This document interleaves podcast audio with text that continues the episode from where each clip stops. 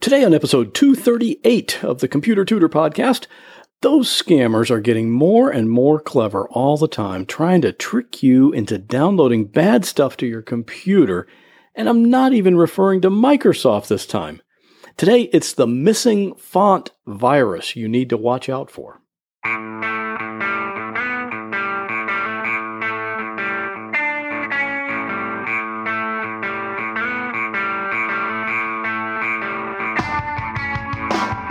Welcome to another episode of The Computer Tutor tips, tricks, and advice from a computer pro without all the tech talk. And now, here is your computer tutor, Scott Johnson.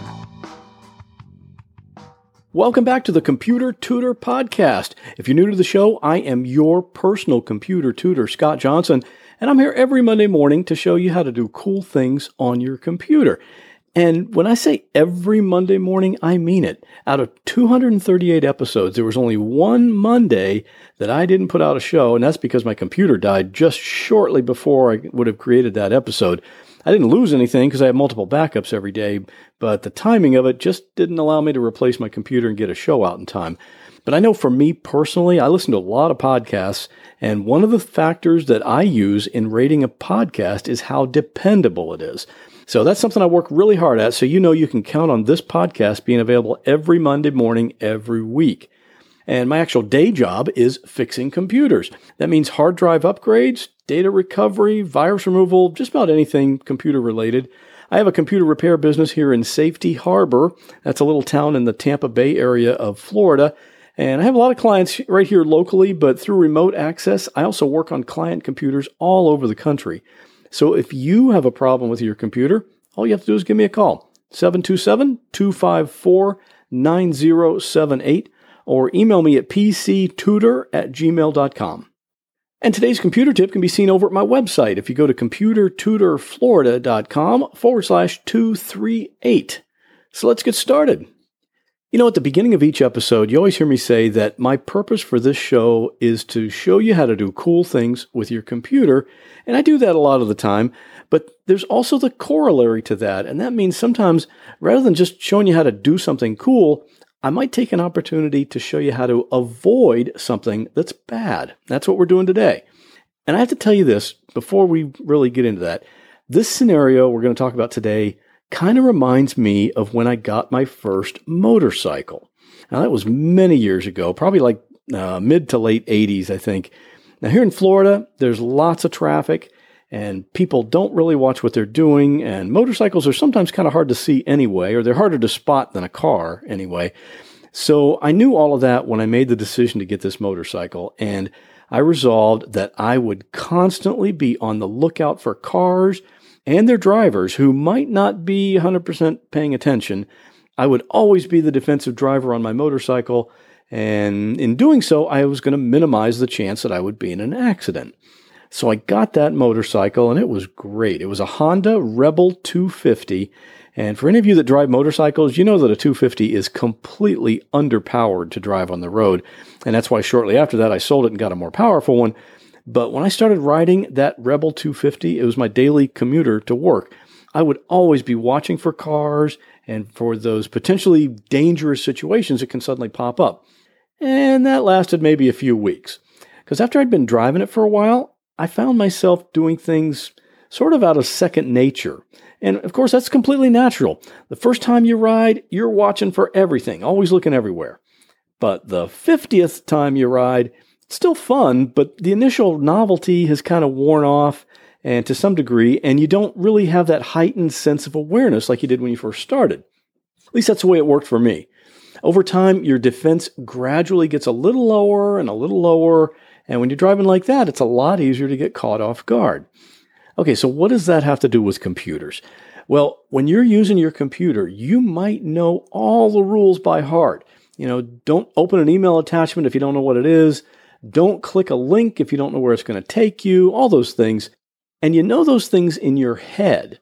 But when you've been working on your computer on a specific project for like four hours and you're tired and your senses aren't quite what they should be, all it takes is just one brief loss of focus, and all of a sudden you've clicked on something and you're in trouble. And that's the danger of what we're talking about today. Here's what happens with this one. Let's say you're on the web, you're using the Google Chrome web browser, maybe doing some research about something or looking for a particular product or whatever. You land on a website. And keep in mind, this could be a completely legitimate website because the website owner has no intention of doing anything bad, but the website itself has gotten infected. So you're on the site and you might be able to read part of it, but most of the text is just coming up as gibberish. You know, it just doesn't make sense, right? But then a little window pops up in the middle of the page and it explains everything because it says the web page you're trying to load is displayed incorrectly as it uses the Hoefler text font. To fix the error and display the text, you have to update the Chrome font pack. Ah, now it all makes sense. So even though you might not be a computer technician, everyone knows what a font is, and it makes perfect sense that if your Chrome font pack, whatever that is, isn't up to date, the text on the page isn't going to display properly. Add to that fact that the error message, even though it was actually created by criminals, it looks very convincing. See, usually with these things, the grammar and spelling give it away because it sounds like the writer is someone who doesn't speak English. But this has good grammar and the buttons look right. And just based on the appearance, there's nothing to it that comes up as a red flag. You know, I've said it for a long time. When the scammers either learn how to write properly or they hire native English speakers to write for them, that's when they're going to really explode. And that's the genius of this virus scam. Very low key. It sounds perfectly legitimate. And because of that, a lot of people are just going to click and update their font pack even though those same people would normally be suspicious when a website suddenly pops up and asks you to download something. And the scam works even better when you're tired, not really focusing on security and good practices. So you click to get the update, and right away you see a download happening. You know, if you use Chrome, you know, whenever you download something, it happens down in the lower left corner of the window. So down there you see the file being downloaded, and it's called Chrome Font version 7.5.1.exe. And that would hopefully cause you to wake up and notice that you're actually downloading an executable file. That means this is a program that will run on your computer, and you don't really know where it's coming from other than this website, which maybe you never visited before today. Now, for some people, that might be the red flag, but for a lot of people, they'll just click it and run because they're not thinking quite clearly. At this point, Chrome might even pop up and tell you that the file you're downloading might be a little suspicious, so maybe that'll make you think twice before you run it. And as this becomes more well known, the antivirus program should become more aware of it and stop it before it runs and does whatever it's going to do. But the bottom line is this hopefully, there are protections and systems in place to protect your computer, but one of the best protections is your own behavior when using your computer. Just remind yourself to be aware of what you're doing and never download anything if you're not 100% sure of what it is. See, if you just follow that one single rule, that alone will keep you out of a lot of trouble. And if you need anything from Amazon, here's the link to use computertutorflorida.com forward slash shop. Or just click the link at the top of my website. You know, it doesn't cost you any more money, but you can support the podcast while you're shopping on Amazon. So everyone's happy. So, have you seen the missing font virus pop up on your computer?